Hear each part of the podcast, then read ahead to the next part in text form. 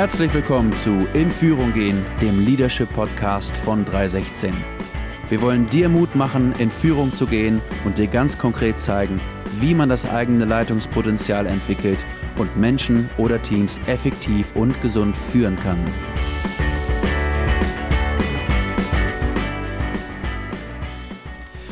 Here we go again und damit herzlich willkommen zu In Führung gehen, dem Leadership Podcast von 316 und einer neuen Folge zum Thema Leiten, Führen, primär ja, im Ehrenamt. Ja, darum geht es uns bei unserem Podcast und ähm, ja, Führung ist ja, ähm, sage ich immer, eigentlich ein Handwerksberuf. Also es geht eigentlich darum, äh, gewisse Kompetenzen äh, zu haben, gewisse Kompetenzen zu erlernen. Und natürlich ist Führung auch mehr. Also grundsätzlich leiten wir, glaube ich, mit Kopf, Herz und Hand. Also das heißt, äh, Kopf ist eine Sache von Mindset. Äh, es hat mit Herzensbildung äh, zu tun. Darüber könnten wir eigentlich auch mal äh, irgendwann sprechen, Tommy. Aber äh, für mich ist Leiten etwas ganz, ganz äh, Praktisches. Ja, also jedenfalls so ein, so ein Handwerksberuf.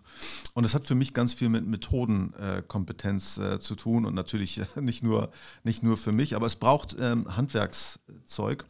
Und ich finde, dass man von Zeit zu Zeit ähm, auch als Teamleitung, als Kleingruppenleitung, als Bandleitung oder wie auch immer äh, mal gucken darf, also wie gut ist eigentlich meine Toolbox äh, gefüllt. Ja? Weil mhm. ich glaube, es steht und fällt ganz häufig mit, mit guten Tools. Also wer mich kennt, weiß, ich bin jetzt nicht der, äh, der, der MacGyver äh, vor dem Herrn, aber äh, ich habe so doch, ein, doch, doch, doch, doch, doch Markus. ich habe so ein, zwei Lieblingswerkzeuge, ja. Äh, zu denen ich immer mal wieder greife und mache tatsächlich auch die Erfahrung, auch als Nicht-MacGyver, äh, es geht doch bedeutend leichter, wenn man gutes Werkzeug mhm. an, der, an der Hand hat. Und von daher, ja, und das habe ich auch in meiner Zeit als Unternehmensberater ähm, gelernt, ist es gut, äh, mit, mit, bestimmten Tools äh, vertraut äh, zu sein. Und ich finde, es müssen gar nicht äh, viele Tools äh, sein. Also natürlich stimmt der Satz, also wer, wer nur einen Hammer hat, für den ist jedes Problem ein Nagel. Mhm. Aber ich glaube, so eine Handvoll guter Tools, äh, die, ich, die ich habe und die ich in meinem Führungsalltag verwende, dass das extrem hilfreich ist. Und deswegen haben wir uns gedacht, äh, für diese Folge. Wir stellen einfach mal so zwei, drei Lieblingstools äh, von uns vor, also jeder drei, darauf haben wir uns jetzt geeinigt, mhm. Tommy. Also was sind so die Werkzeuge, die wir in unserem Repertoire haben und ähm, ja, insbesondere jetzt die Leute aus dem Kontext von 316, also die werden wahrscheinlich relativ vertraut sein äh, mit dem, was wir da erzählen, also zumindest bei den Tools, die ich verwende, also die verwende ich auch sehr, sehr inflationär, mhm. aber das eben aus gutem Grund, weil ich glaube, es sind gute Tools äh, und weil es letztlich auch immer dann äh, darum geht, also für mich zumindest, äh, die ehrenamtlich Leitenden damit auch zu befähigen, ja, dass mhm. sie auch eine gewisse Vertrautheit mit den Tools haben und nichtsdestotrotz oder gerade deswegen wollen wir einfach mal äh, ja, unsere Lieblingstools, wie gesagt, äh, vorstellen. Und äh, Tommy, du hast Aufschlag yes. Äh, und du darfst äh, vorlegen, was ist so eines deiner oder das erste deiner Lieblingstools. Ja, ja. Das Handy als Telefon. Also das Handy als Telefon ist mir Wie heißt sofort das Handy? Handy, Smartphone. Nein, das Smartphone als Telefon ähm, ist mir relativ schnell in den Sinn gekommen, weil ich äh, früher total ungern telefoniert habe. Also ich habe es nicht gemocht zu telefonieren. Ich habe äh, Schriftliches gemocht. Ich mag ähm, Sprachnachrichten und ich mag auch persönliche Treffen. Aber Telefon war nicht mein naheliegendstes Tool und vielleicht ist es deshalb auch jetzt eines meiner Lieblingstools geworden, weil ich gemerkt habe, welche Kraft dieses Tool eben mit sich bringt. Aber tatsächlich einfach mal das Telefon in die Hand zu nehmen und jemanden anzurufen. Ähm, ich versuche regelmäßig Leute aus dem Team anzurufen. Vielleicht Menschen, wo ich weiß, oh, da ähm, drückt gerade der Schuh oder da, da will ich auch mal hinhören, wie geht es jemandem oder wo, wo kann ich vielleicht weiterhelfen oder ähnliches. Dann rufe ich einfach mal an und spreche mit den Leuten, äh, aber manchmal eben auch ganz absichtsvoll. Wenn ich merke, ich habe etwas zu klären, das ist vielleicht auch relativ kurzfristig oder relativ ähm, äh, außer, außer, außer, aus der Reihe ähm, zu den Prozessen und Systemen, die wir haben, äh, dann versuche ich anzurufen und mit jemandem zu sprechen. Ich habe so zwei, drei Beispiele. Also für mich ist da auch die Freisprecheinrichtung, äh, das Add-on für das äh, Telefon in der Hand. also ich versuche nämlich gerade diese anrufe bei Leuten, um einfach mal reinzuhören, wo ich weiß, ich brauche jetzt keinen Notizzettel oder meine To-Do-Liste oder so vor Augen, sondern ich will einfach nur mal die Fragen stellen, wie geht's dir, was geht gerade, was ist in der Familie los oder ähnliches, was passiert im Beruf. Diese sehr einfachen Fragen, die man sich mal aus dem Ärmel schütteln kann. Äh, das mache ich gerne im Auto. Wenn ich öfter mal irgendwie mit dem Auto unterwegs bin, 20, 30 Minuten fahre, ist auch eine optimale Zeit. Man hat keinen Stress äh, zum, äh, im Gespräch. Äh, aber ist auch nicht schlimm, wenn es nach fünf Minuten vorbei ist. So, ne? Das ist so, so, so eine, eine Lücke, die ich da sehr, sehr gerne äh, nutze. Und um äh, nachzufragen, mhm. also im, im, Sinne von auch, also ich suche eher den persönlichen Kontakt, das persönliche Gespräch, äh, wenn ich die Möglichkeit habe oder die Notwendigkeit besteht, mhm. sowieso in, in Kontakt zu treten als irgendwie so eine, so eine sterile E-Mail zu schreiben. Ja, total. Darum geht's. Ne? Ja, ja. Ich habe zwei Beispiele auch ganz gut, äh, ganz, äh, ganz konkret mitgebracht, weil für eins muss ich sogar irgendwie gerade mal kurz mein Handy zur Hand nehmen. Mhm. Und zwar ja, kleine Werbeeinblendung. Äh, jetzt haben wir läuft ding, durch ding, den Raum. Ding. Wieder, ja. genau. Also und zwar hatte ich haben wir jetzt gerade, wir bereiten gerade unseren Visionssonntag vor. Also es wird jetzt äh, bei Abhören der, des Podcasts in der Vergangenheit liegen. Aktuell bei der Aufnahme liegt er noch in der Zukunft. Und da haben wir einen Teil. Ähm, in dem, ähm, in dem der äh, Henry auch etwas, äh, einen Beitrag hat. Klöfi ist der Moderator und ich habe so ein bisschen den Hut auf für den ganzen Tag. Und ähm, dann hatte der Henry mir äh, eine Nachricht geschrieben und hatte mich gefragt, du Thomas, ähm, ich habe hier nochmal äh, noch eine Frage, ähm, können wir da nochmal drüber äh, sprechen? Ich glaube, da ist was durcheinander gekommen. Und ähm, ich sehe gerade, er hat sie in einem anderen Chat-Tool geschrieben bei Teams, deswegen komme ich jetzt nicht rein. Aber egal. Auf jeden Fall war das eine Nachricht, wo ich kenne Henry sehr gut. Wir sind seit vielen Jahren zusammen unterwegs. Er ist einer der aktivsten Mitarbeiter, äh, absoluter, ähm, äh, ein absolut toller Typ. Ähm, und ich habe sofort an der Nachricht gelesen, ah, da ist gerade ein Mismatch. Also er äh, fühlt sich gerade ein bisschen lost, weil er nicht genau weiß, was will jetzt der Thomas, was will der Michi und wo stehe ich da. Und ich wusste sofort, ich werde darauf nicht schriftlich antworten, weil das wird nichts helfen. Das wird eher so äh, Irritation fördern, sondern ich greife zum Handy und wir telefonieren. Und es hat, nach drei Minuten Telefonat hat er tief durchgeatmet und gesagt, puh, okay, alles klar, wir sind auf Linie, passt. Ja? Und ich glaube deswegen, also schriftlich antworten, gerade wenn es um solche Sachen geht, wo man irgendwie einen Zwischenton wahrnimmt, ähm, äh, nicht, nicht, sondern eher dann zum Handy greifen. Genau. Das ist so ein Punkt, cool. äh, den ich dazu bringen würde. Deswegen zum Handy greifen, statt eine Nachricht zu schreiben. Ja, sehr gut. Eines meiner Lieblingstools ist die Fünf-Finger-Methode, ähm, die, ich, die ich für alles Mögliche äh, benutze äh, tatsächlich für Mitarbeitergespräche, für, für Mentoring-Gespräche. Ähm, ich benutze das, äh, um Leute äh, anzuleiten, wie sie, wie sie beten, wie sie ihre Gebetszeit äh, gestalten. Es gibt immer wieder Phasen, wo ich selber, also nach dieser, nach dieser Methode bete. Ich reflektiere meine Woche oder kann meine Woche damit äh, reflektieren oder auch das gemeinsame Ehegespräch. Zweierschaftstreffen oder so lässt sich, lässt sich da gut gestalten. Ähm, Fünf-Finger-Methode heißt, also an den fünf Fingern meiner Hand äh, habe ich dann die, die, einzelnen Gesprächsteile. Also der Daumen ist für was, was ist top, was ist gerade richtig gut. Äh, der Zeigefinger ist, also was ist jetzt gerade der Punkt, was, was wurde mir äh, gezeigt. Der Mittelfinger ist, also was stinkt äh, dir gerade oder, oder mir gerade. Der Ringfinger steht für die Beziehungen, wie geht es mir in den Beziehungen. Der kleine Finger, also was kommt eigentlich gerade äh, zu kurz. Und ähm, es gibt äh, in der äh, christlichen Tradition den sogenannten Handpsalter, äh, stammt aus einer Zeit, äh, wo Leute eben nicht lesen und schreiben konnten, ja, wo ihnen anhand der, der, der, dieser fünf Finger eben auch gezeigt wurde, also wie, wie kann man eben beten. Und wie gerade beschrieben, nutze ich das für ganz unterschiedlichste Settings. Und es hilft mir enorm, äh, in Gespräche gut vorbereitet zu gehen. Also nicht an meinem Zettel zu hängen, sondern ich kann die Sachen eben an einer Hand äh, abzählen. Und gerade da merke ich dass äh, auch im Moment, gerade bete ich nach, nach dieser Methode in Phasen äh, wie diese, die enorm voll sind, wo mein Kopf total voll ist, wo, wo es mir generell sehr schwer fällt, auch konzentriert zu beten. Es gab ähm, Wochen, Monate, Jahre, da habe ich meine Gebete eigentlich nur aufgeschrieben, weil ich eigentlich unfähig bin, einfach so klar zu denken oder strukturiert zu denken, ob man das nun glauben kann oder nicht. Es hilft mir enorm, mich, mich dann zu konzentrieren. Also ich anfange, ich danke Gott für das, was war. Dann der Punkt, den ich in der Bibel entdeckt habe.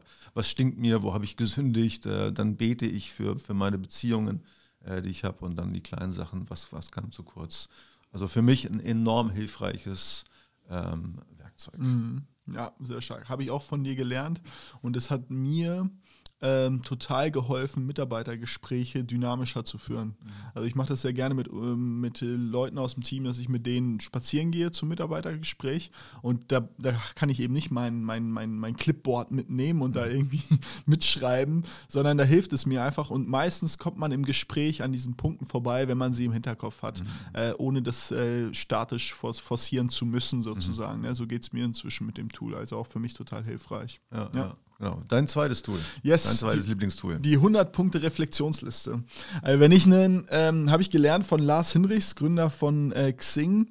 Und äh, der ist irgendwann bei Xing ausgestiegen und da hat er die sozusagen mal äh, verschriftlicht. Und zwar ähm, sich mit einem Glas Wein hinzusetzen, anderthalb, zwei Stunden Zeit an einem Lieblingsplatz ein ähm, paar Zettel und einen Stift und einfach mal runterzuschreiben, ähm, stichpunktartig oder maximal in Satzform, äh, welche, ähm, was habe ich erlebt, also was, was reflektiere ich aus dem Erlebten. Und mir hilft es total. Meistens habe ich nach dieser Reflexionsmethode mit einer Sache wirklich vollständig abgeschlossen. Also wenn ich das merke, irgendwie hängt da was nach, dann ich diese Methode anwende. Meistens habe ich danach wirklich abgeschlossen, so äh, emotional und innerlich. Das, das tut mir sehr gut.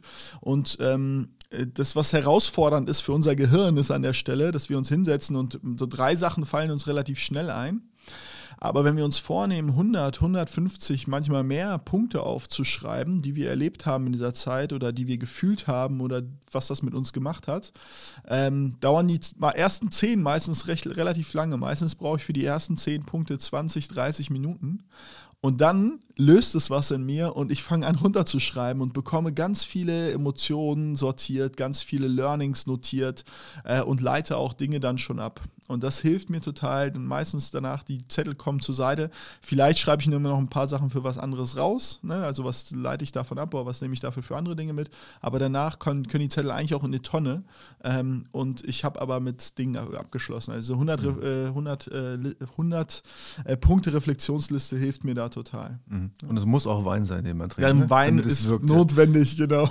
Vielleicht wird man deshalb auch erst nach einer halben Stunde kreativ. Locker, ne? Ich weiß es nicht. Aber eine ernsthafte Frage. Ja. Ähm, ähm, und das können verschiedenste Themen sein oder 100 Punkte zu einem Thema primär oder einem ja. Zeitabschnitt. Also zum Beispiel der Lars Hinrichs hat es damals äh, äh, angewendet für sein, die Verarbeitung seiner Zeit bei Xing. Ja, das war natürlich eine sehr große Rolle im Aufbau so eines Unternehmens und so weiter. Aber für mich ist das, äh, äh, für mich ist das ein Tool, das ich auch für unterschiedliche Dinge nutze. Ne? Also für mich war das ein Punkt, äh, einmal den ich öfter mache, wenn ich aus Krisen rausgehe. Aber das habe ich zum Beispiel auch, ich komme gleich zur Jahresplanung, kleiner Spoiler ist mein dritter Punkt. Mhm. Äh, äh, den habe ich auch in der Jahresplanung gemacht. Also Mitte Dezember fange ich an, diese Reflexionsliste zu führen für das Jahr. Und das mache ich da ein bisschen anders, aber da mache ich auch eine Liste mit 100, 150 Punkten, die ich mhm. aufschreibe vom letzten Jahr mhm. und ähm, die mir dann helfen, so auch zum Beispiel das Jahr jetzt abzuschließen. Mhm. Genau. Okay. Mein zweites Lieblingstool ist die Soft-Analyse. Ja, tatsächlich äh, geht es auch so ein bisschen Richtung Jahresrückblick oder Klausurtagung oder Zielplanung, äh, Analyse, sich die Situation einfach mal vorzunehmen. Ähm, ist deswegen ein Lieblingstool, weil es eine Abwandlung der SWOT-Analyse ähm, ist, die natürlich auch ein ganz, ganz tolles äh, Werkzeug ist. Allerdings hat man ja bei der SWOT-Analyse dann stark den Außenfokus, also was ist im Umfeld, im, im, in der Gesellschaft äh, oder so, was, was mitunter nicht, nicht ganz leicht ist. Und bei der Soft-Analyse äh, kann ich, äh, ich kann mein eigenes Leben äh, unter die Lupe nehmen, aber insbesondere vielleicht ein Team, eine Organisation äh, oder die ganze Gemeinde. wir haben das jetzt zum Jahresende mit unserem Leitungsforum gemacht und haben das dann mitgenommen für unsere Jahresklausurtagung im Leitungsteam. Und jetzt haben wir eben vor der Brust unseren Teamtag und wir leiten unsere Teamleiter eben auch an, eine Soft-Analyse dann mit ihrem Team durchzuführen. Soft-Analyse, also diese vier Buchstaben des Wortes Soft stehen dann das S für Satisfaction, also was macht mich zufrieden, wofür bin ich dankbar. Äh, o für Opportunities, also wo habe ich Chancen, wo sind Gelegenheiten. F für Faults, also für Fehler, was läuft eigentlich falsch. Und äh, T für Threats, äh, Gefahren. Und habe dann quasi so vier Quadranten und habe dann einen ziemlich guten Überblick, also was läuft eigentlich gut, was, was läuft schlecht, äh, welchen Gefahren kann ich vorbeugen ähm, oder wo, wo bieten sich eben auch, auch Gelegenheiten. Mhm. Und das auf eine sehr, sehr Art und, äh, leichte Art und Weise, eben ganz soft, einfach mal ganz, ganz leicht ähm, da mal so einen Einstieg äh, zu bekommen. Und ähm, ja, genau. Also ich mache das, mach das für mich eben auch ähm, häufiger mal äh, oder gerade wenn ich so ambivalente Gefühle habe bezüglich einem Projekt oder so oder der, der aktuellen Situation, mhm. hilft mir das äh, sehr, sehr gut. Eben auch für die Jahresplanung für mich ganz, ganz wichtig und äh, damit äh, schieße ich dir den Ball rüber. Ja. Ähm, Dein drittes Lieblingstool ist? Ja, die Jahresplanung. Also weil für mich die Jahresplanung nicht nur ein Momentum ist, also es ist nicht irgendwie jetzt ein Event, ein Tag am Anfang des Jahres, dann habe ich mein Jahr geplant und so läuft es jetzt, sondern es ist für mich schon ein Tool, mit dem ich auch über das Jahr hinweg immer wieder arbeite. Und ähm, ist jetzt gerade um die Weihnachts- und Neujahrszeit schon am allerintensivsten. Ähm, ich finde ganz wichtig für diese Jahresplanung, ähm, man sagt ja, äh, wir überschätzen, was, in einem, was wir in einem Jahr erreichen können, deutlich, und unterschätzen aber, was wir in sieben Jahren erreichen können. Und ich finde es total wichtig für die Jahresplanung. Also das sich vor Augen zu führen, sozusagen die Jahresplanung ist maximal Teilsumme einer langfristigeren Planung. Ne? Das ist äh, eine Momentaufnahme. Ich finde, das nimmt ein bisschen Druck raus, ohne Kraft rauszunehmen aus der Geschichte. Ähm, aber äh, diese Überforderung der Jahresplanung, die halt häufig auch in den Vorsätzen zu finden ist, ich glaube, die kann man dadurch so ein bisschen mal äh, äh, aushebeln, wenn man sich das vor Augen äh, führt. Bei mir braucht diese die Jahresreflexion und die Jahresplanung meistens so eine intensive Zeit von so drei, vier Wochen. Meistens, wie gesagt, von Mitte Dezember bis Mitte Januar. Ich bin jetzt fast fertig gerade mit meiner Jahresplanung. Ähm, und äh, mir hilft es total in dieser Zeit eben einmal die Reflexion abzuschließen, so ein bisschen auf das Jahr zurückzuschauen, davon auch abzuleiten, was, was, was ist in diesem nächsten Jahr äh, dran. Und ich das würde jetzt den Rahmen sprengen. Wir haben auch schon mal eine Folge im letzten Jahr zum Jahreswechsel dazu aufgenommen. Die kann man sich da sehr gerne zu anhören. Aber ich will ähm, ein paar Sachen doch nochmal äh, noch aufzeigen, die mir da äh, wichtig äh, geworden sind. Also ich glaube, für uns als Leitende ist es eben total wichtig, fokussiert zu sein. Und wenn wir so im Trubel des Alltags ankommen, ich glaube, dass wir dann super schnell abgelenkt sind, wenn wir keinen klaren Plan haben. Wenn wir nicht genau fokussiert sind, wenn wir nicht wissen, was unsere Ziele sind, was wir erreichen wollen, dann sind wir ganz schnell weg und äh, im, im operativen Doing abgelenkt. Und hinterher stellen wir fest, hey, ich habe keine Ziele erreicht, weil ich eben keinen kein Plan habe. Ähm, deshalb ist es so wichtig, einen Fokus für das Jahr zu formulieren. Ich mache das für mich auch ganz persönlich. Ich, äh, wenn ich in diesem Prozess bin, meiner Jahresplanung, äh, formuliere ich einen Fokus für das Jahr, wo ich sage, also egal, wenn alles andere nicht funktioniert, diese eine Sache, die soll auf jeden Fall funktioniert haben. Äh, das ist einmal ein Punkt. Ähm, ich schaue aber auch so Lebensbereiche an. Da gibt es ja unterschiedliche Tools, wie man das aufteilen kann. Ich teile das auf in acht Lebensbereiche. Spiritualität, Beziehung zu Gott ist der erste. Dann die zweite ist die Rolle als Leitender, also meine Aufgabe als leitende Person. Das dritte Finanzen und Materielles, also was steht in diesem Jahr in diesem Bereich an. Körper und Gesundheit, Persönlichkeit und Lernen, also dieses auch Lernender sein. Freude und Emotionen, also wo erlebe ich auch einfach Dinge, die mir Freude machen und bin ich einfach nur am Funktionieren. Partnerschaft und Familie und als achtes, als letztes Freunde und Netzwerk. Das sind so acht Lebensbereiche, die ich mir aufschreibe, die ich äh, mir zugrunde lege und dann eben erstmal sogar äh, eine Bewertung abgebe von so 0 bis 10. Wo fühle ich, was würde ich gerade sagen, wie bin ich in diesem Bereich jeweils unterwegs? Und das ist auch im Teil noch so einer, so einer Reflexion eben und gleichzeitig zeigt mir das auch, okay, was will ich vielleicht im nächsten Jahr noch stärker in den, in den Blick nehmen. Und dann schaue ich mir meine Aufgaben an, ich formuliere so Leitfragen und Leitsätze mir hilft es zum Beispiel total, wenn ich sage, okay, ich habe jetzt irgendwas vor im kommenden Jahr und das sind meistens Ziele, die größer sind als das, was ich bisher erreicht habe, ja auch irgendwie in der Natur der Sache liegt und gar nicht so verkehrt ist. Aber dann stelle ich mir zum Beispiel immer wieder die Frage, was muss ich lernen, um das, was ich im kommenden Jahr tun möchte, auch wirklich exzellent tun zu können. Weil mich, mich das ja dahin führt, also mir erstmal ich mir eingestehe, okay, ich bin noch nicht der, der ich sein muss, um diese Ziele zu erreichen und was muss ich eigentlich auf diesem Weg äh, lernen. Äh, oder eben auch, um mich selbst so ein bisschen zu motivieren, stelle ich mir so Fragen wie, wo habe ich in letzter Zeit Grenzen im positiven Sinne überschritten, wo habe ich mal, bin ich über was hinausgewachsen oder ähnliches. Das hilft mir auch, Mut zu fassen, eben ambitionierte Ziele zu, mich, mir, mir zuzutrauen. Und dann mache ich so eine komplette, komplette Jahresplanung. Ich setze mich hin, ich mache einen, nehme einen Kalender, trage den Urlaub ein, ich trage Schulungen bewusst ein, äh, Besuche vielleicht, die ich auch plane oder ähnliches. Und ähm, habe so schon mal so Meilensteine gesetzt in diesem Jahr, einfach die mir Freude bereiten, die mich energetisieren auch, ne?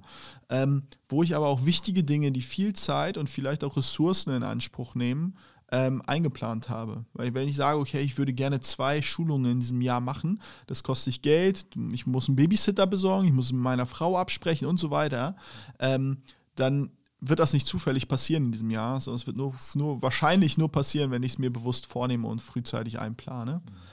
Und dann so mein letzter Punkt, den ich jetzt nochmal, den, den ich nochmal anführen würde, wie gesagt, die, die, die ganze Ausführung ähm, ist jetzt ein bisschen zu groß, aber ich gucke mir meinen Tages- und Wochenrhythmus an. Also ich habe dann ja meinen Kalender offen und ich sage mir, okay, was sind meine Regeltermine, ähm, was sind meine wöchentlichen Regeltermine? Zum Beispiel bei uns, abgeleitet von meinem Ziel, dass ich eine gute kind, äh, Vater-Kind-Beziehung zu meinen drei Kindern haben möchte, sage ich mir, okay, wir haben ein, einmal in, in, im Rhythmus, äh, haben wir einmal wöchentlich einen Eltern-Kind-Tag. Ein Elternteil mit einem Kind, einen Nachmittag, äh, wir machen was zu zweit. So, ne? Und dann das plane ich ein, das ist ganz klar, äh, dass das regelmäßig passiert. Oder so ein Familientag oder Sport, an Regeltermine.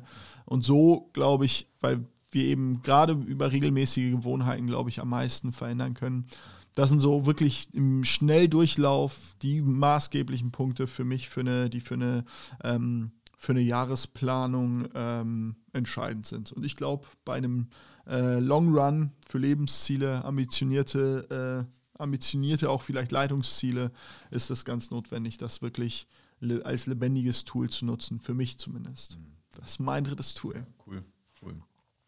Mein drittes Lieblingstool sind Skalierungen, ähm, weil sie mir dabei helfen, Subjektives äh, zu objektivieren. Mhm. Ja, das ist ja auch häufig etwas, was einem begegnet äh, in Gesprächen mit, mit Mitarbeitenden, ähm, dass, dass Leute vielleicht sagen, ah, ist irgendwie alles doof, äh, mir geht es nicht gut, mir geht es richtig schlecht, also noch schlechter als, als gestern oder, oder, oder. Und das ist dann immer so, so eine Suppe irgendwie. Und bei einer Skalierung geht es ja, gibt verschiedenste Arten, ne, aber auch mein Standard-Tool ist da eine Skala von 1 bis 10. 1 ist dann immer ziemlich schlecht und 10 ist äh, ziemlich gut. Und ich frage entweder mich, auch für die Selbstreflexion, kann ich das benutzen oder dann eben in, in Gesprächen mit anderen auf einer Skala von 1 bis 10. Also wie zufrieden äh, bist du denn, bist du denn gerade? Und ähm, dann sagt jemand vielleicht, ja, also aus dem Bauch raus ist er sowieso äh, subjektiv, ne, aber eine 6. Und dann weiß ich, okay, ist ja schon mal gar nicht so schlecht. Ne? Also es klang vorher viel, viel schlechter, aber 6 ist ja eigentlich im, im oberen Bereich. Ähm, und dann kann man das noch ergänzen, dann generell viel spielen äh, mit, mit diesen Skalierungen. Sagen, okay, was, was bräuchst du denn für eine, für eine 7 äh, oder 8? Ne? Oder weißt du noch, letztes Mal äh, warst du auf einer 3. Ne? Das heißt, ich kann jeweils, jeweils Unterschiede eben, eben bilden. Und gerade in, in Konfliktsituationen, wie gerade schon angesprochen, äh, ist, es, ist es enorm hilfreich. Mhm. Das Team ist richtig schlecht. Bei uns geht, geht gar nichts. Ne? Da komme ich natürlich auch in den Panikmodus, wenn ich sage, okay, dieser Bereich ist ein Schlüsselbereich, äh, der ist richtig schlecht. Und dann sage ich, okay, wie schlecht ist es denn auf einer Skala von 1 bis 10?